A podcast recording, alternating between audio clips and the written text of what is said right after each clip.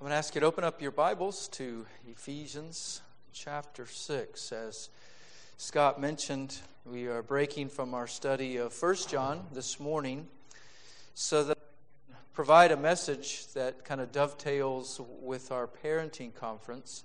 This morning's message uh, will be primarily geared not to parents but to children. Obviously, uh, it has an application directly to children, but also indirectly to parents because these are the things that we need to be teaching our children. So it, it applies to all, and I promise it'll be edifying for those that uh, are not parents as well as we dig into the, to the Word of God together. Well, let's, uh, let's pray and ask for Lord's help for this time. Our Lord, our God, you are majestic and mighty. You are our Savior and our God as we have uh, just affirmed through song. Lord, it's just, uh, just amazing how you poured out your love upon us as your children, granting us faith and repentance.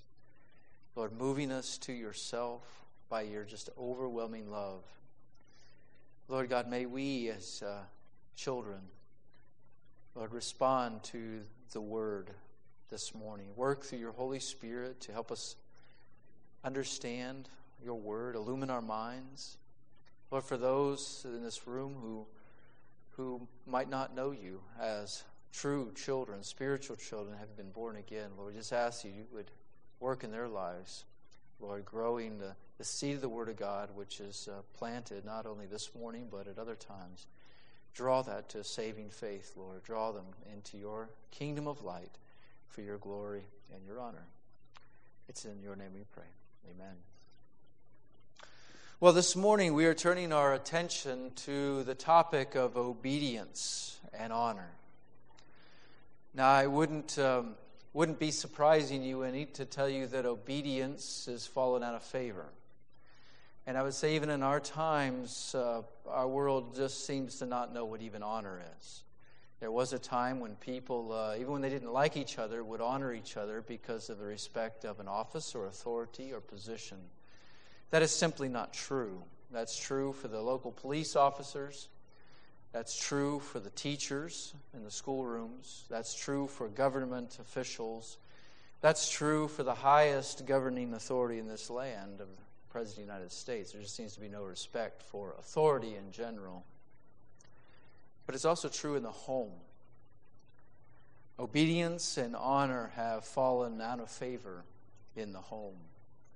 Well, this morning, I want you to see very clearly that obedience to parents is, is God's command to children, and it's, it's the way He's given children to demonstrate saving faith for those who believe in Jesus Christ. Let's, let's turn to Ephesians 6 1 to 3 and read that passage together, recognizing that we haven't done a line by line study, so we don't have the fuller context of Ephesians here. I'm going to pull some of that in in, in, uh, in a little while. But let's just jump right into Ephesians 6, looking at verses, read verses 1 to 3. Children, obey your parents in the Lord, for this is right. Honor your father and mother, which is the first commandment with a promise so that it may be well with you and that you may live long on the earth. We want to make it just very, very clear that God calls children to obedience and honor, to, to obey and honor their parents. And we're going to look at this through the prism that, that, that the Holy Spirit has given us here, through these three verses. And as I mentioned, I'm going to try and tie in some of the larger contexts as well to help you see this isn't just plucked out of thin air.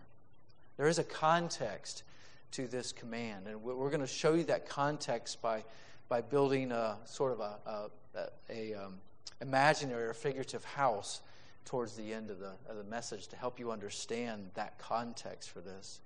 But first, we're going to look at the command. We're going to look at the command to obedience. Uh, really, in verse 1 and the beginning of verse 2, we're going to see the reason for the command and we're going to see the reward for the command. And then following that, we're going to look at the framework. So that's the house I mentioned for the command or the, the obedience. So first, let's look at the command to obedience.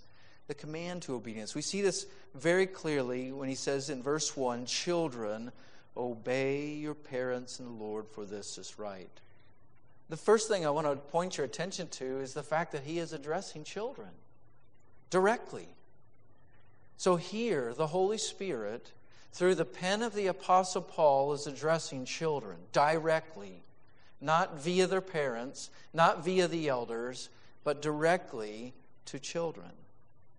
And the term children is a, is a, is a term that it, it, has no bearing, it has no age grouping on it. So, all by itself, it pertains to really anyone who is biologically or legally adopted, uh, uh, dependent of another. And it could be of any age.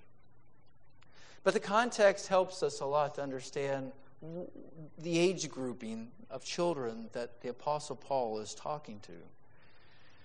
The first thing I want you to see is the command to obedience is given to children with understanding. That is, children whom have the ability to understand. Paul is not addressing the very youngest of children, the babes and the toddlers. there's no age here. It has to do with more of a developmental, um, developmental issue. It, Paul is addressing children who are able to hear his words and understand the words. Maybe not understand the full extent of them, but in, in a very, at least in a straightforward sense, be able to understand what he is saying.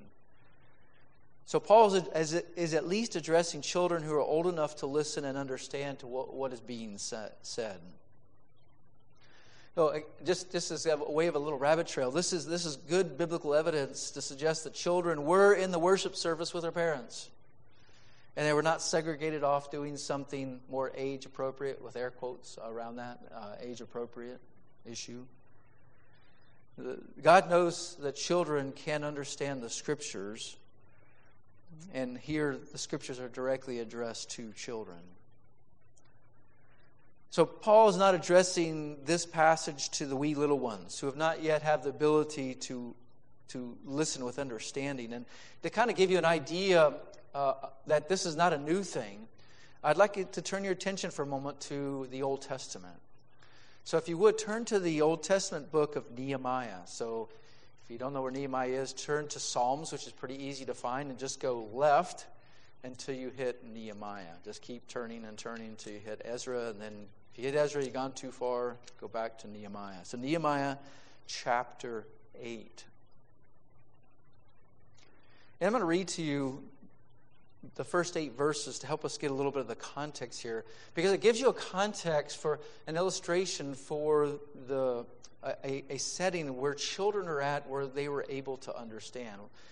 And let's let's look at this. We begin at verse 1 and all the people gathered as one man at the square which was in front of the water gate and they asked ezra the scribe to bring the book of the law of moses which the lord had given to israel. Now remember this is this is after the captivity the captives, most of the captives, many of the captives came back to Israel, and they are back in the land. And so they are back in the land asking for the law of Moses to be read. Verse 2 Then Ezra the priest brought the law before the assembly of men, women, and all who could listen with understanding. Okay, that's the children. Hmm? All who could listen with understanding on the first day of the seventh month. He read from it before the square which is in front of the water gate from early morning until midday. Children, my sermons are short compared to that, okay? Early morning till midday. That's a long time, okay? But look at this in the presence of men and women and those who could understand. Okay, that, that phrase, those who could understand, that's the children here, not the really infants, but those old enough to understand. And the people were attentive to the book of the law, right?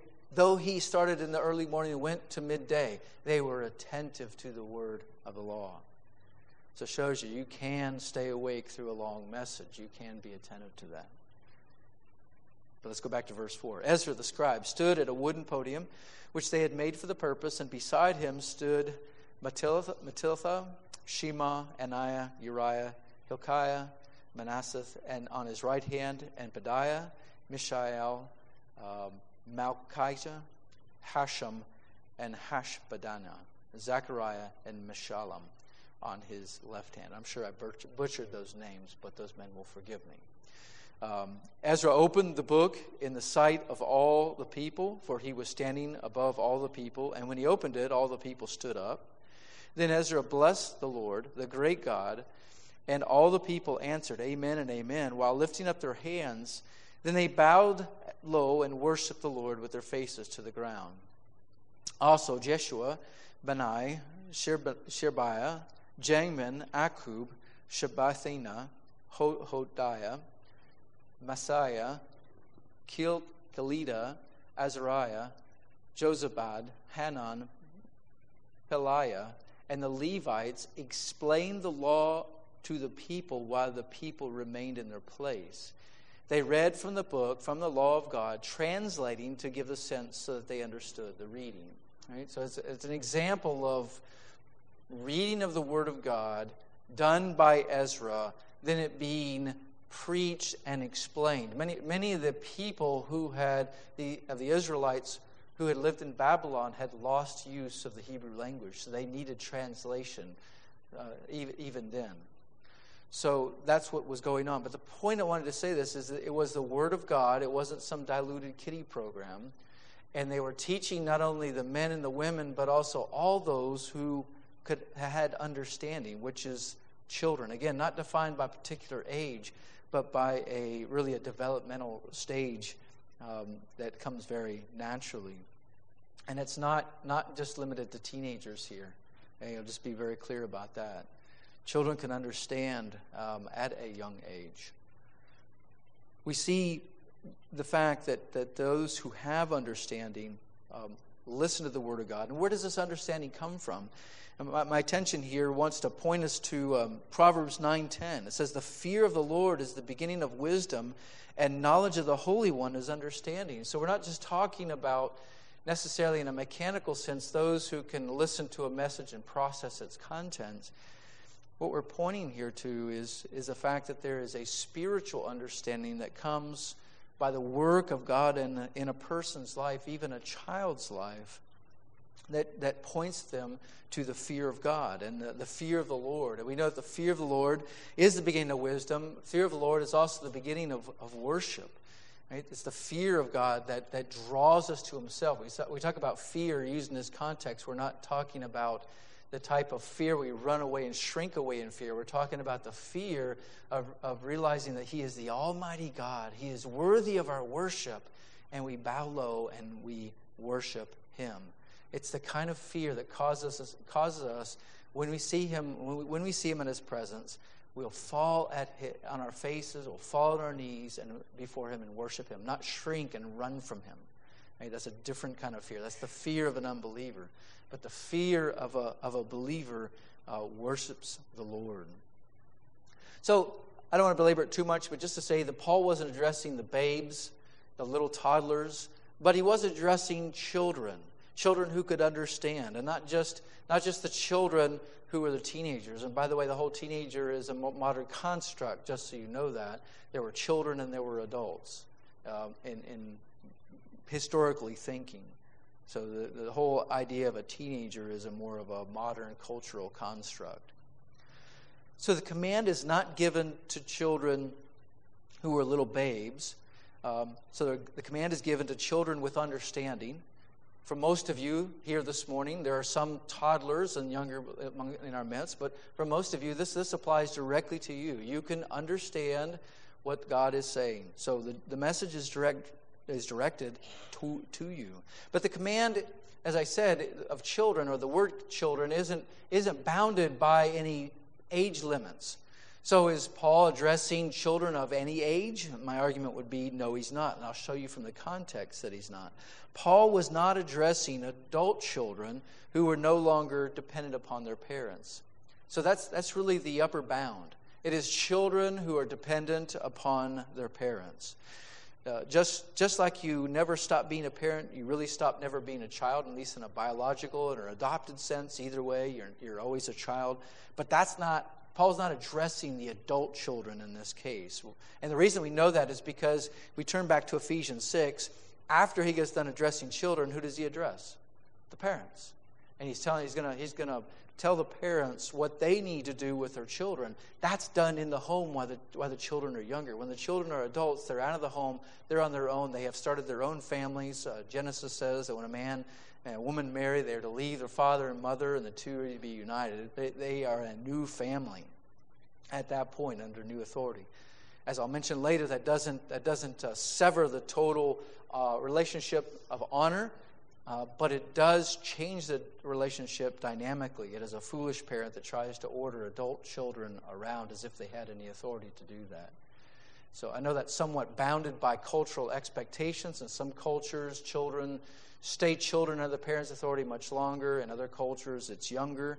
So some of that does ebb and flow. And that's why the Bible doesn't put any like age limits here. Notice that it's just not bounded there. But Paul's addressing this. He's not addressing it to adult children. Um, adult children, I want to caution just to say, are still called to show honor to their parents. And just as uh, by way of an example of this, uh, 1 Timothy chapter 5 verses uh, 3 and 4 instructs the church this way. Just listen as I read this. 1 Timothy 5 verses 3 to 4. Honor widows who are widows indeed, but if any widow has children or grandchildren, they must first learn to practice piety in regard to their own family and to make some return to their parents, for this is acceptable in the sight of God. So, this tells us that adult children and even grandchildren may need to help provide financial support for parents and grandparents should they need that. In other words, God's instructions are believers uh, assuming these children and grandchildren are believers, they are called to provide that support for their parents or grandparents rather than burden the church uh, with that. And, and, and, indeed, if they're truly widows, meaning they don't have any relatives to take care of them, then the responsibility of the church is to step in and do that. that that's, that's what God has intended here. But, but be that as it may, so, you know, just understand there's a degree of honor that is always uh, suitable and called for and right between um, a child and parent, that a child should show a parent, even after you're out of the house and independent of, of the parents. But Paul, so Paul is addressing children who are old enough to understand, but they're not out of the house. They're still in the house. They're under their parents' authority. They're dependent upon their parents' uh, finances and everything else for what is going on. So that's who he's who he's um, addressing. And that's probably not surprising to you. I just wanted to be really clear to that. But here's something you may not have thought about. Look at Ephesians 6. He says, Children, obey your parents. And we're going to we're talk about obey in just a moment. But he says, Obey your parents in the Lord. That little phrase, that prepositional phrase, in the Lord. Though it appears after the word parents, it isn't referring to your parents in the Lord. It's not talking about spiritual parents. So it really says, it's really referring, this phrase in the Lord in, in the book of Ephesians always refers to the Lord Jesus Christ, not just God in general. We know Jesus is God. But this is referring specifically to Jesus, the Lord Jesus Christ. So, children, obey your parents in the Lord. We can add in the Lord Jesus Christ. So, what Paul is, uh, the group of people that Paul is addressing are not just not just biological children. I mean, you could go to the Old Testament as, and look at the fifth commandment uh, given in the book of Moses, and the fifth commandment is that you'd honor and obey your parents. So there's a general sense in which God commands all children to do this. But Paul isn't simply taking the fifth commandment and regurgitating it. Right? He does something a little different here. He, he does something what Jesus does. He takes it and he, he kind of elevates it with that little phrase, in the Lord. So when Paul says, Children, obey your parents in the Lord, he is calling them to obedience of their parents as an act of faith and obedience to Christ. It's not simply mechanical obedience or mechanical honor. He is addressing children who profess to believe in Jesus Christ. Now, as, as we talked about some of the parenting conference, we, we don't know when our children come to faith as parents, but we must understand that God works in people's lives, sometimes at a young age. Sometimes it's an older age, like in my case, or in other cases, you're saved in, at an older stage of life. But it is a blessing of God that He does save children at an early stage many times.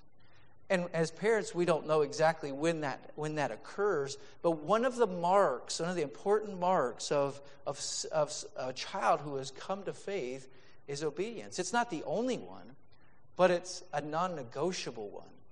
If, children, if you hear anything this morning at all, is that you cannot claim to be a believer in Jesus Christ if you're disobedient to your parents. Those two things just don't go together. So, Paul really he, Paul is not assuming that every child in the Ephesian church is saved. He's not doing that. But he's saying, children in the Lord, obey your parents.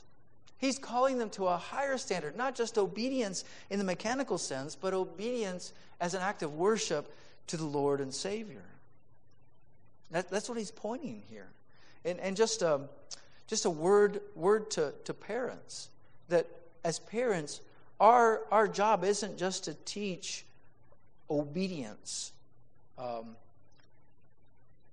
we're not just to teach obedience or a mechanical observance to, to what we say.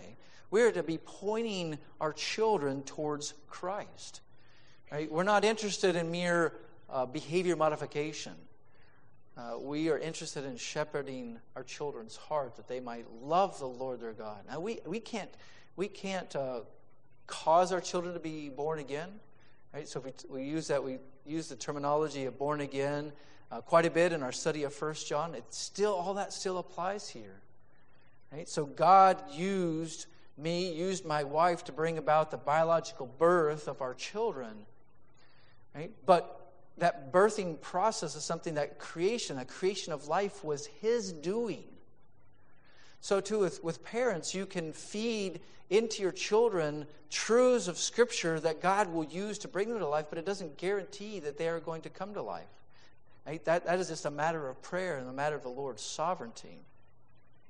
But we need to shepherd them, uh, to shepherd their hearts so, and point them to Christ. I, also just want to take a, a moment, too, a, a way of application to say something to parents who are here that, that when we're teaching to children, there's a point at which when they're really young, when they're toddlers, when they're the babes, you just have to tell them what to do. If you try to reason with them, you're going to end up very, very frustrated. You just need to tell them what to do and train them to obey your voice, using whatever discipline, godly discipline, um, that is in Scripture and in a way that is good for them and beneficial, not in anger that has to be done at an early age. But there comes a stage, not that far down in a child's life, when, when that no longer suffices. It's no longer acceptable that you just say something, well, you do this because daddy says so, or you do this because mommy says so.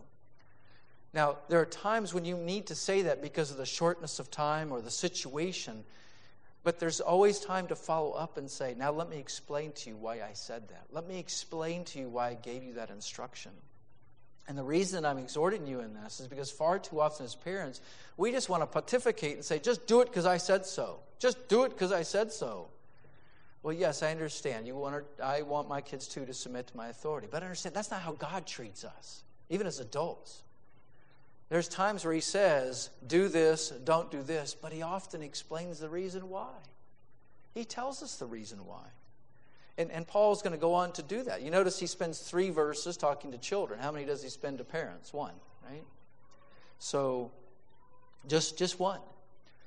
So he explains to children, he takes the time to explain to them not only what they're to do, um, but why they're to do it, and then provide them some motivation towards that. So before we get, get to look the why and the reward, I want us to take a minute to look at what does the word obey mean? I mean, we, we know the word because we use it a lot. It means to do what someone else tells you to do. But, but there's so much more to it that I want you to understand. The word obey, as Pastor, Pastor John MacArthur explains, literally means to hear under. It's not simply obey, is to hear under, that is, to listen with attentiveness and to respond positively to what is heard.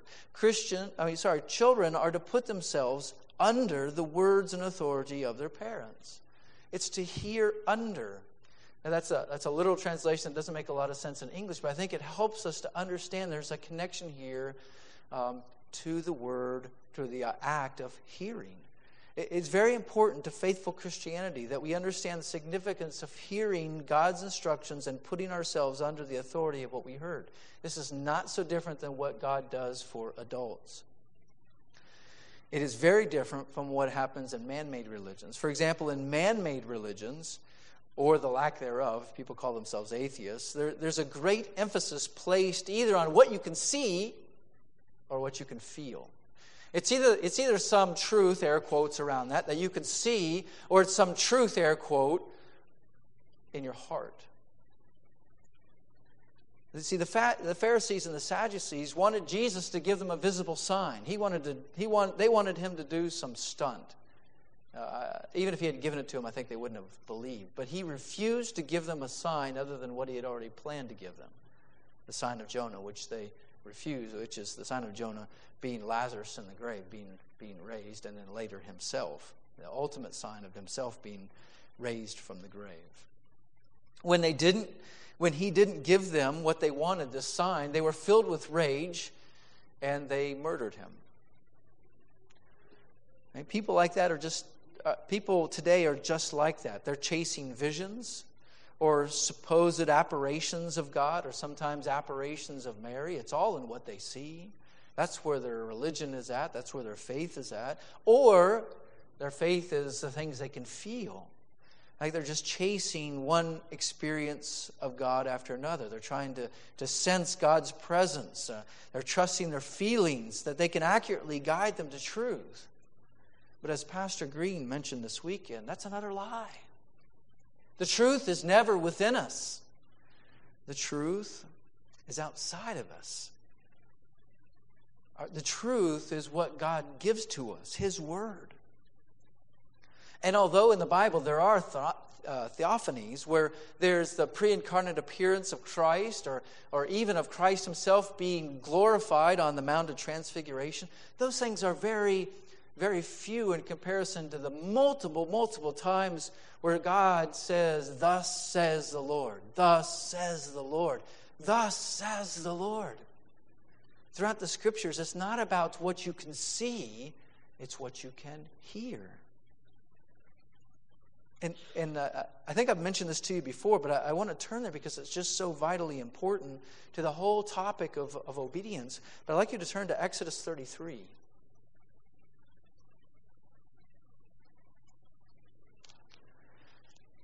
Now, I'd like to paint a little, uh, a little picture uh, if you will. So this is Exodus 33 finds us with the Israelites at Mount Sinai. It finds Moses um, interceding on behalf of the Israelites. But I, but I want you to, we're going to just kind of jump in without setting too much context. So Moses is on Mount Sinai talking to God. And we're told that Moses spoke with, with God as a man speaks with another man. So, sort of face to face. And when, when the scriptures say face to face, talking about God, must realize that God, uh, it's using anthropomorphic language. That is, it's using language that's it's human like to speak of God. God doesn't have a face, and because he doesn't have a body. He's, he's spirit. God is spirit. So when we talk about God having a face, it's talking about the epitome of his glory. Look at verse 18 with me. Here's Moses' request I pray. Moses said, I pray you, show me your glory. And he said, God replied, I myself will make all my goodness pass before you and will proclaim the name of the Lord before you. Notice right there, even, he's not focused on the sight so much as what he's going to hear. I will proclaim my name before you. I will be gracious to whom I will be gracious, and I will show compassion on whom I will show compassion. But he said, You cannot see my face, for no man can see me and live. Then the Lord said, Behold, there is a place by me. You shall stand there on the rock, and it will come about while my glory is passing by that I will put you in the cleft of the rock and cover you with my hand until I have passed by. Then I will take my hand away, and you shall see my back, but you, my face shall not be seen. Now, we'll jump from, jump from there down uh, to chapter 34, verse 5. Chapter 34, verse 5.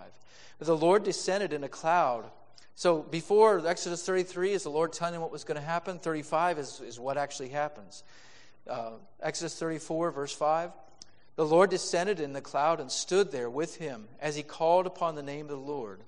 Then the Lord passed by in front of him and proclaimed, The Lord, the Lord God, compassionate and gracious, slow to anger, and abounding in loving kindness, who keeps loving kindness for thousands, who forgives iniquity, transgression, and sin, yet he will by no means leave the guilty unpunished, visiting the iniquity of fathers on the children and on the grandchildren to the third and fourth generations. Moses made haste to bow low toward the earth and worship. Wow, what an experience. But, but it wasn't so much what Moses saw as what he heard. He heard the voice of God proclaiming God's own characteristics. And based on that, God expected Moses to obey. There, what I want us to see from this is that there is a, an undeniable and vital connection in Christianity between listening and obedience, which ties us back to Ephesians 6 and this word to, to listen under, or to put yourself under the authority and, and, and, and um, of another. One, one Bible scholar explained that connection this way. He says, This prevalence in the scriptures of hearing points to an essential feature of biblical religion.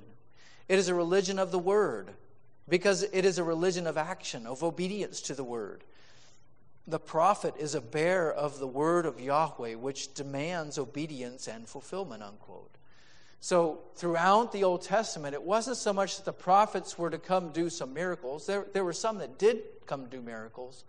But the scriptures are full of prophets who came and said, Thus saith the Lord. The Lord sent them with a specific message to the people that they were called to listen to. Many did not listen, some did, by God's grace. But as we move to the New Testament, it's no different. The focus of the apostles and the early Christians is not on the physical image of what Jesus looked like. There's no official record of what Jesus looked like. I know there's those children's Bibles with uh, pictures and maybe like one, one per book or something like that, and they look all cute. But we must understand that the Lord didn't give us a picture book. He could have. God could have done that if He had wanted to. But He gave us a book of words, and He revealed Himself in words.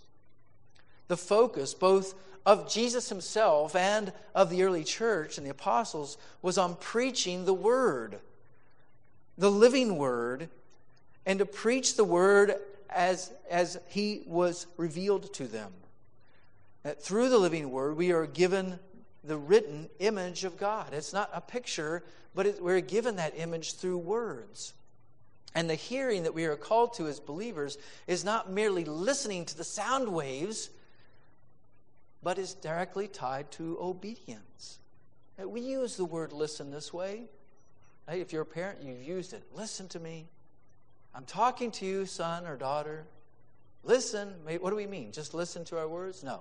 There's, there's, there's greater content, there's greater intent implied to those words. It's no different than in Scripture. A scholar explained the connection between true hearing and obedience this way. He says, As is only natural, the content of hearing is determined by the content of the message. In the New Testament, this is always the offering of salvation and ethical demand in one. The offer of salvation and the ethical demand all are packaged together. It's not that you need to like do all these things in order to gain salvation. No, it's that you're called to believe and trust Christ. You're called to repent of your sins and trust it by faith in Christ. And as a result of that, the obedience comes. These things are tied together. It's, it's, it's very, very similar to what we've been studying in First John. But, but I, I go back to uh, the quote I wanted to read you from, from that scholar. In, in the New Testament, the offering of salvation, ethical demand, are one. Hearing, then, is always the reception both of grace and of the call to repentance. This means, now listen to this, this means that the only marks to distinguish true hearing from purely physical hearing are faith and action. Understand what he's saying? The only difference between just mere physical hearing with real hearing is faith and action. If you don't respond in faith and action, and those go together, then you haven't truly heard.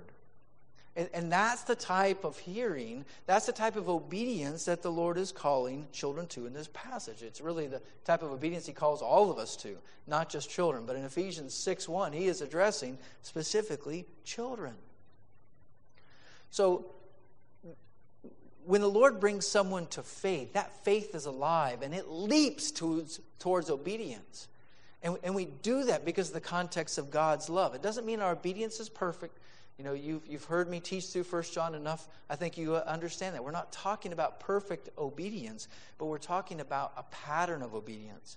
So genuine faith leaps towards obedience, and obedience reveals true faith. It's not that obedience earns faith or earns salvation. That's not it at all. So when we talk about obedience, we are talking about hearing with a response that is in alignment with what was the command that was given to obey. So to obey is to hear and to put yourself under the authority of that message. And that's what God calls children to do. Now, I want you to see from verse 2, just the beginning of verse 2, honor. The word honor says, honor your father and mother. The word honor there helps us understand that the obedience isn't just merely external. The word honor gets to really the, the heart motivation. The word honor means to value. Right? It has to do with worth. Originally, it came from the idea of treasures or something that you, that you highly, highly valued. So you would kind of hide away those material possessions so no one would steal them. So the, you understand, children, that the calling here is not just to obey mom and dad, but the command is to honor, to value. So when mom or dad gives a, an instruction, when you respond back in a sassy tone of voice or with a roll of the eyes that maybe they don't see, I, I know that never happens. I was a kid once, so I understand. Okay? So I was not a perfect kid, and I did those things. Um, but understand, those things are a violation, too, of the Lord's commands because he calls you to value your parents. Now, parents are sinful, children are sinful. Is this kind of thing easy? No, it's not. But here we go back to the phrase in the Lord. You need to depend upon God, the Lord Jesus Christ, to help you learn how to obey, how to honor sometimes sinful parents hmm? understand that you can look to Christ because there's no one who knew this better than Jesus. He's the only perfect child. You're not perfect. I wasn't perfect. He was perfect. He had sinful parents. And he fulfilled this command to obey and honor. Imagine that. That's a profound thought. That God Himself honored His sinful parents. He never did anything wrong. If Jesus can do that for sinful parents, He can help you to honor your parents. Because you're sinful, they're sinful. So the Lord is giving you a command that's difficult? Yes. Impossible on your own? Yes. But by faith in Him, not impossible. He's not commanding you, He's not giving you a mission impossible when you rely upon His Spirit. Here's where we get into the larger context. Look at Ephesians, uh, in Ephesians 6. I want you a minute. I was going to wait till later, but now's a good moment. Look at chapter 5, verses 17, beginning at verse 17. So then do not be foolish, but understand what the will of the Lord is. And do not get drunk with wine, for that is dissipation, but be filled with the Spirit. So, in a sense, what we're talking about to children, and could also be applied to the wives and husbands, to the parents, and also to the slaves and, and masters.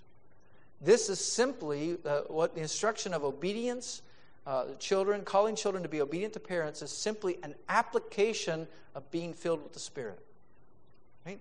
It's simply an application of it. So Again, he's not assuming that every child is saved, but he's calling children who do believe to this type of obedience. This is what it means to be filled with the Spirit as a child. And, and you could even see it's, it's an application in verse 21 of the phrase being subject to one another in the fear of Christ. So he, he uses that word, be subject to one another in the fear of Christ, to really fill out what it means in, in the family life between uh, wives and husbands, children and their parents, slaves, masters. So that's, that's what, he's, what he's doing here. And, and notice, too, that in the pairings that he's showing, the Holy Spirit is showing honor to the one who is called to submission because they're mentioned first. Wives are mentioned before husbands, children mentioned before parents, slaves mentioned before masters. In a, in, a, in a society that wanted to demean those in submission would wouldn't have done that. God's not doing that. The call to submission is not a demeaning uh, call, it is, a, it is a call of obedience. You know, God placed you in a particular spot in life where you are. But it's all the same thing. Understand, beloved, that when we look at this in, in, in, a, in kind of in the, in the context here, the submission that wives are called to is not all that different from the obedience that children are called to or the obedience that the slaves are called to. So a lot of people, not a lot, but there are some people who say, well, the, the word Paul uses for wives being subject to their husbands is slightly different from the word used here uh, that, that Paul's using for to their parents. But the problem with that is we can go to 1 Peter 5, where Peter uses both words. He uses the one word to talk about submission, a wives being submission to their, to their uh, husbands, but then he uses the example of Sarah and he uses the word obedience. The two that Paul are using here in this context right here. So there are bounds and limits within this, as, as we'll see. But understand that, that submission is a, is a heart attitude that flows from the converted heart, that flows from a person that wants to honor Christ. Now, a couple of important things we need to note here before we move on to the look at the reason for obedience. And that is this it says, Children, obey your parents. Notice he's using the word, the Greek word for parents. He's not just saying fathers. And that's drawn out even more in verse 2, where he's, he's quoting, he's probably quoting the Greek translation of the Old Testament here in, in, in verse 2 rather than, than directly in the Hebrew. But he says, Honor your father and mother. He's pointing this out. This isn't, this isn't just a call to obey the dad as the head of the home. This is a call to obedience and honor of both father and mother. You can't select one out. You can't pin, you know, say, well, I, I really respect my dad because I know he's the head of the home, but my mom, well, I don't know about her. And you know, it's, sometimes submission to moms are a little bit more difficult, especially for young men, because mom's in your kitchen every day, literally, um, telling you what to do and what to study and clean up your clothes and those kind of those kind of routine things.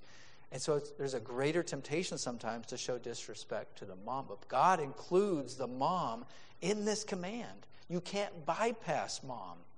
Or sometimes with daughters, it's, it's that they want to bypass dad or, or, the other way around. But understand, it's, it's both, both are, are um, both parents are in this command. And also understand where the limits of this command go. So, for a moment, you can hold your place in Ephesians and go to the book of Colossians. And we almost read there this morning, but we will read it uh, next week. Colossians, when we get to that section anyway. Colossians 3:20 is the parallel passage to Ephesians 6. There it says, "Children, be obedient to your parents what? In all things. For this is well pleasing to the Lord." In all things? Really? Yeah.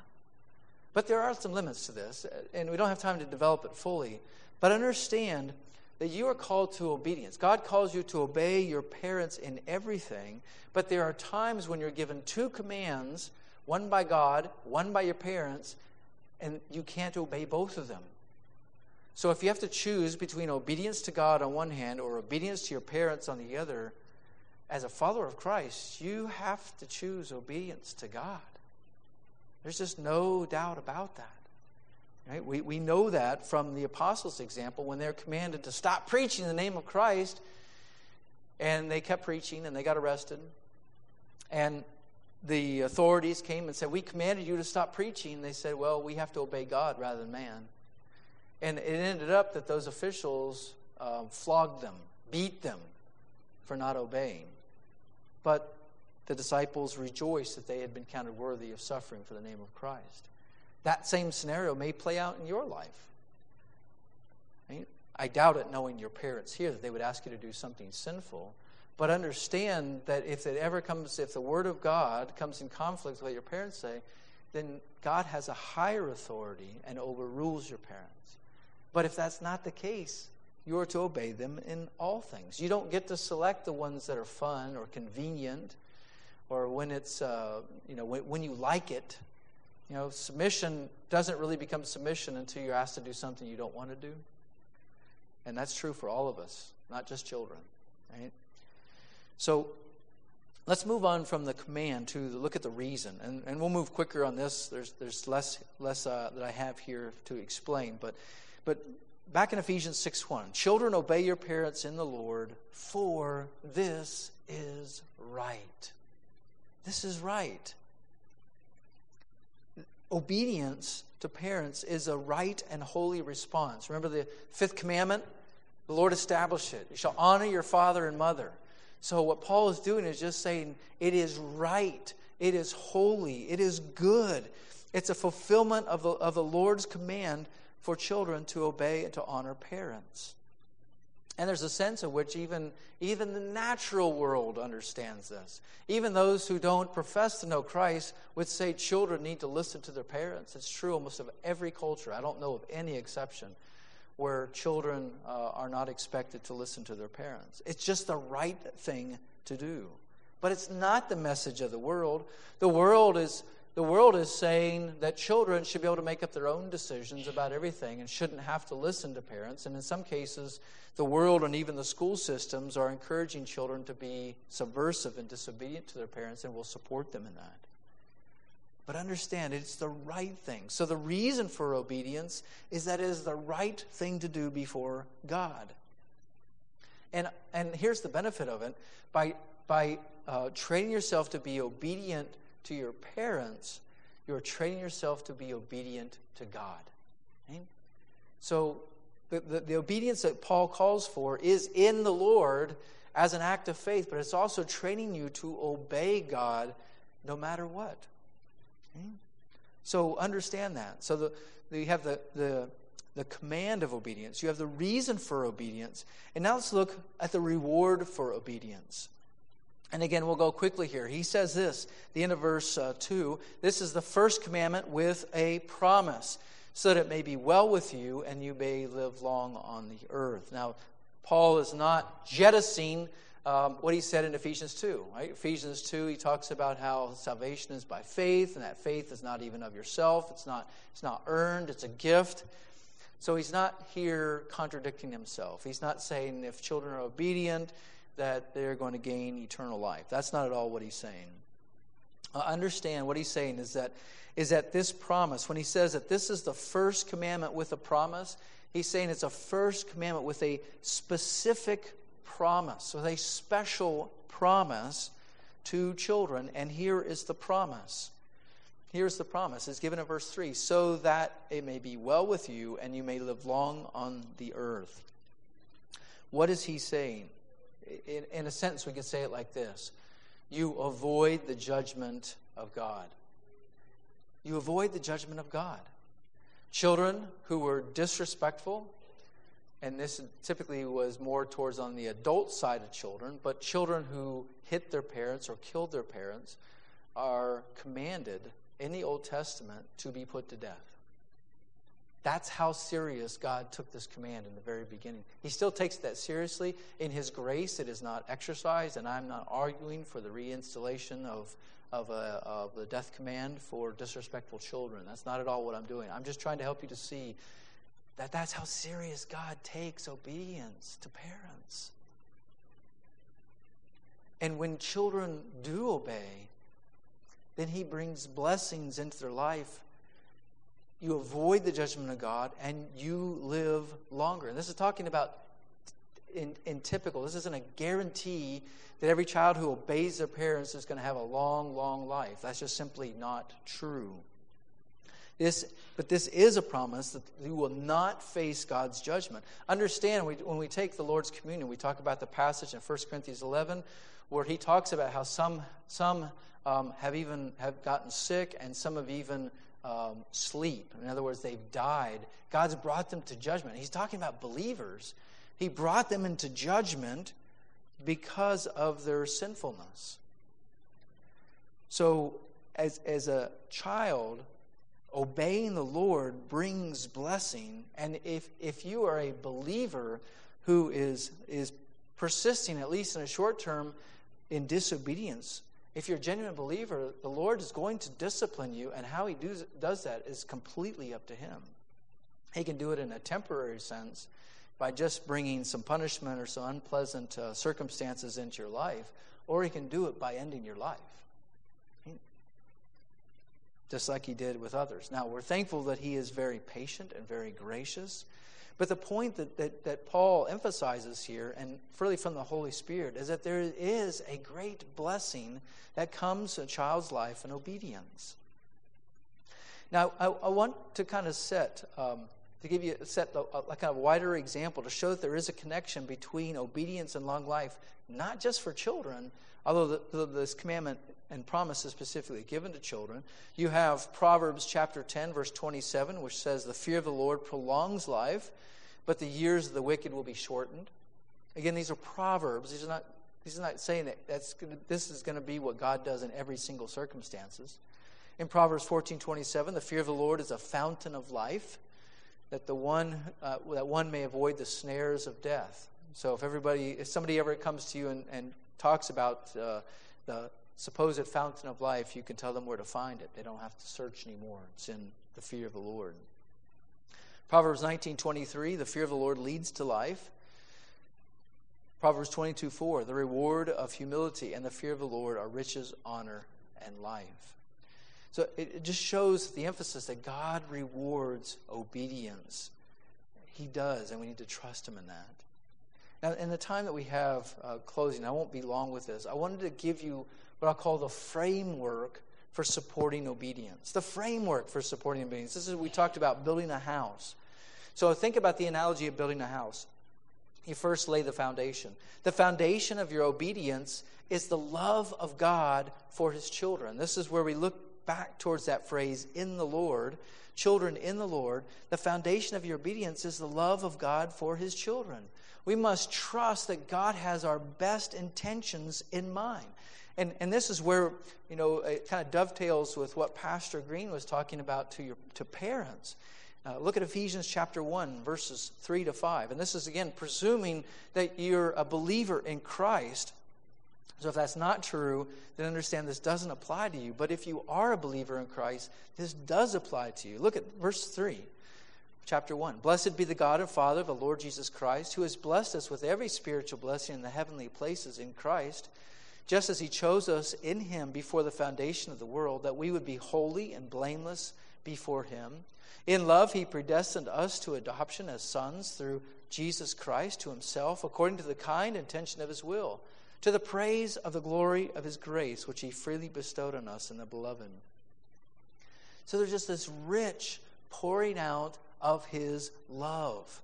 You know, we, um, again, I just encourage you, even the children, to go back and, and listen to Pastor Green's first message on this about love and how deep and vast and, and wide it is. That love is again, um, uh, I guess, manifested to us in Ephesians chapter 2, verses 1 to 5. It says, And you were dead in your trespasses and sins, in which you formerly walked according to the course of this world, according to the prince of the power of the air, the spirit that is now working in the sons of disobedience among them, we too all formerly lived in the lust of our flesh, indulging the desires of the flesh and of the mind, and were by nature children of wrath, even as the rest. But God, being rich in mercy, because of his great love with which he loved us, even when we were dead in our transgressions, made us alive together with Christ. By grace you have been saved. Uh, understand that it is that great love poured out. And we could go chapter after chapter through Ephesians looking at that great love. But understand that great love that God has for his children is the foundation of the obedience. You're not trying to earn God's love by obeying him. Obedience to God flows out of his love for you. We love because he first loved us. And for time, I will not go to other passages in Ephesians that show that. So that's the foundation of obedience. The walls and the roof of obedience are appointed by God's authority and his providence. So the walls and the roof of your obedience are appointed by God's authority and his providence. What do I mean by his authority? Well, Psalm 103, verse 19 says, The Lord has established his throne in the heavens, and his sovereignty rules over all. He determined, children, he determined which family you would be born into, and the times that you would live, and the place in which you live. So he determined that. In other words, he's not calling you to, to obedience to every single parent. Right? There's a certain which you need to show respect to other adults, but that's not what we're talking about here. We're just talking about your call to obedience to your parents.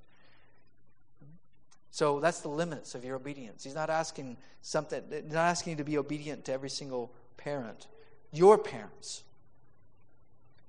But understand this that, that God is providentially determining where you live and what authority you are under. First of all, your parents.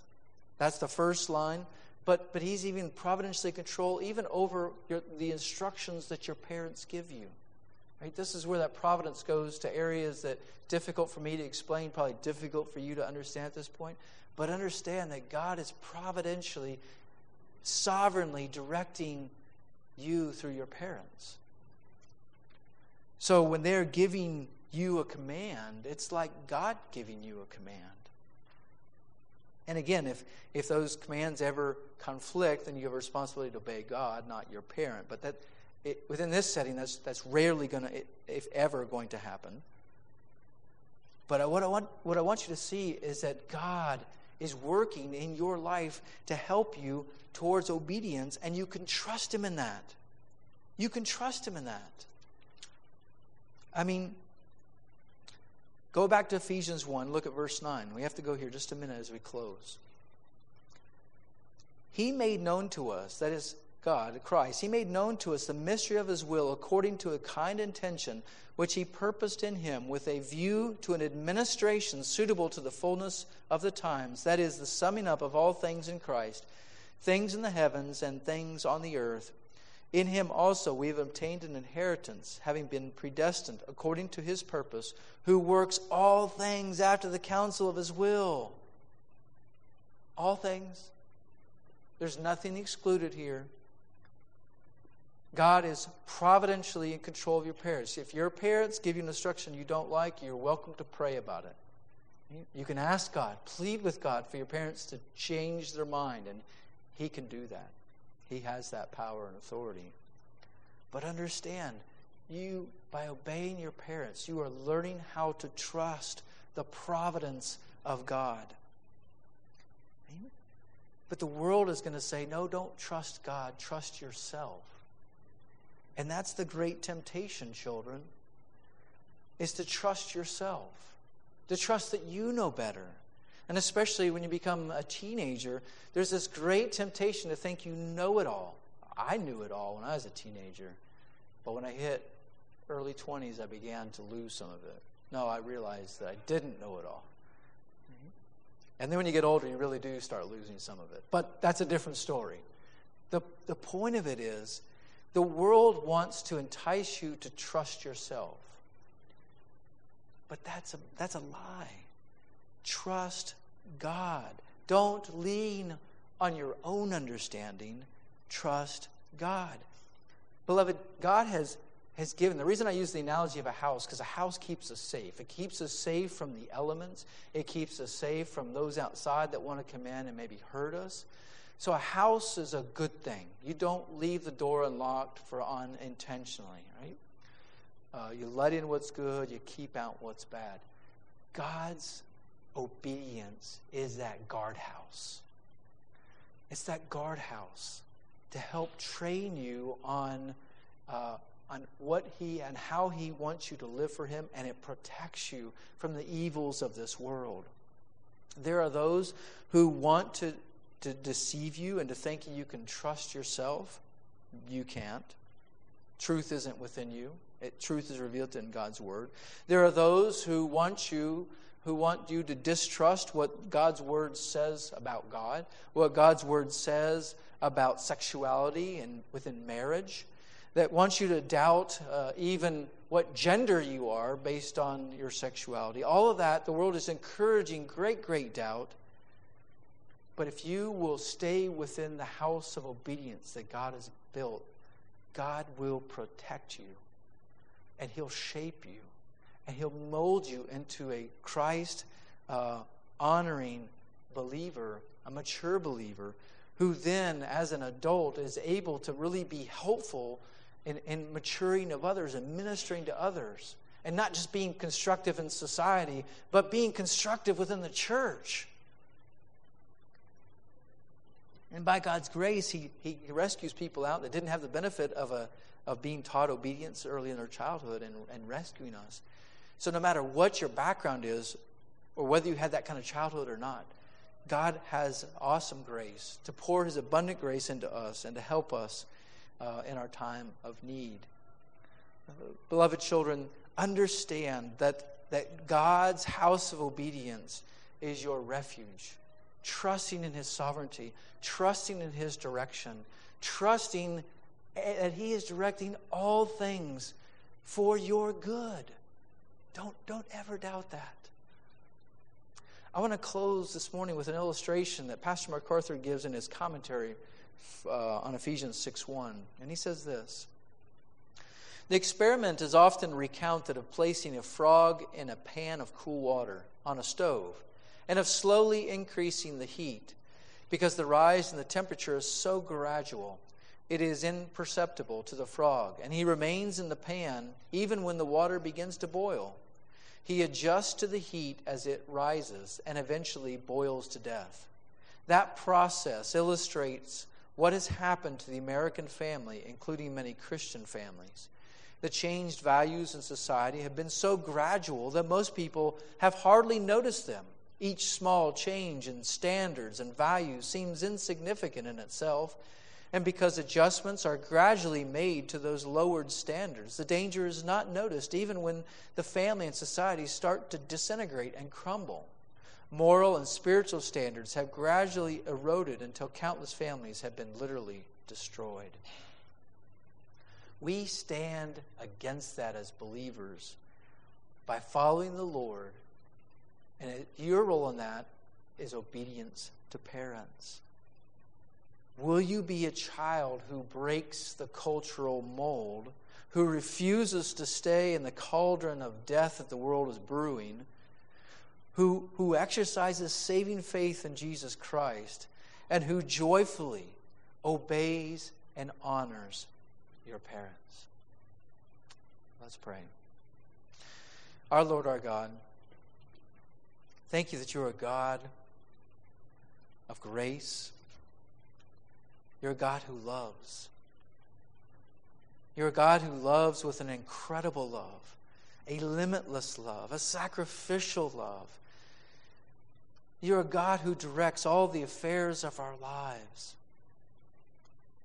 even the ones that aren't so pleasant. You're even providential over the evil things in this world. Help us, Lord God, to trust you to trust you when we understand, but, but also to trust you when we don't understand what's going on. But, but may that trust be demonstrated by obedience to what you have revealed to us. Help us and help these children to be those who are attentive to your voice. Lord, that you would give them a, a heart of obedience, that you would cause them to want to run with run the race with endurance, to honor Christ, to obey their parents, and to give good testimony of their faith in you. And for those children that are here that don't know you, Lord God, please just use this as, a, as an opportunity, as a, really a call to repentance for them, that they might repent of their disobedience, that they would trust by faith in you, that you would bring them to saving faith, Lord God, and build into them a lifestyle of obedience that pleases you and honors you and glorifies you and becomes a witness, a, a prophetic voice, if you will, in this dark world. Help us, Lord God, to be ambassadors of light. Help us as parents, those who are parents, to parent according to your principles, uh, again, under your providence, under your care, and, and based on your love. Help us all, Lord, good, to go in your grace and to be your ambassadors of light. It's the name of Jesus we pray. Amen.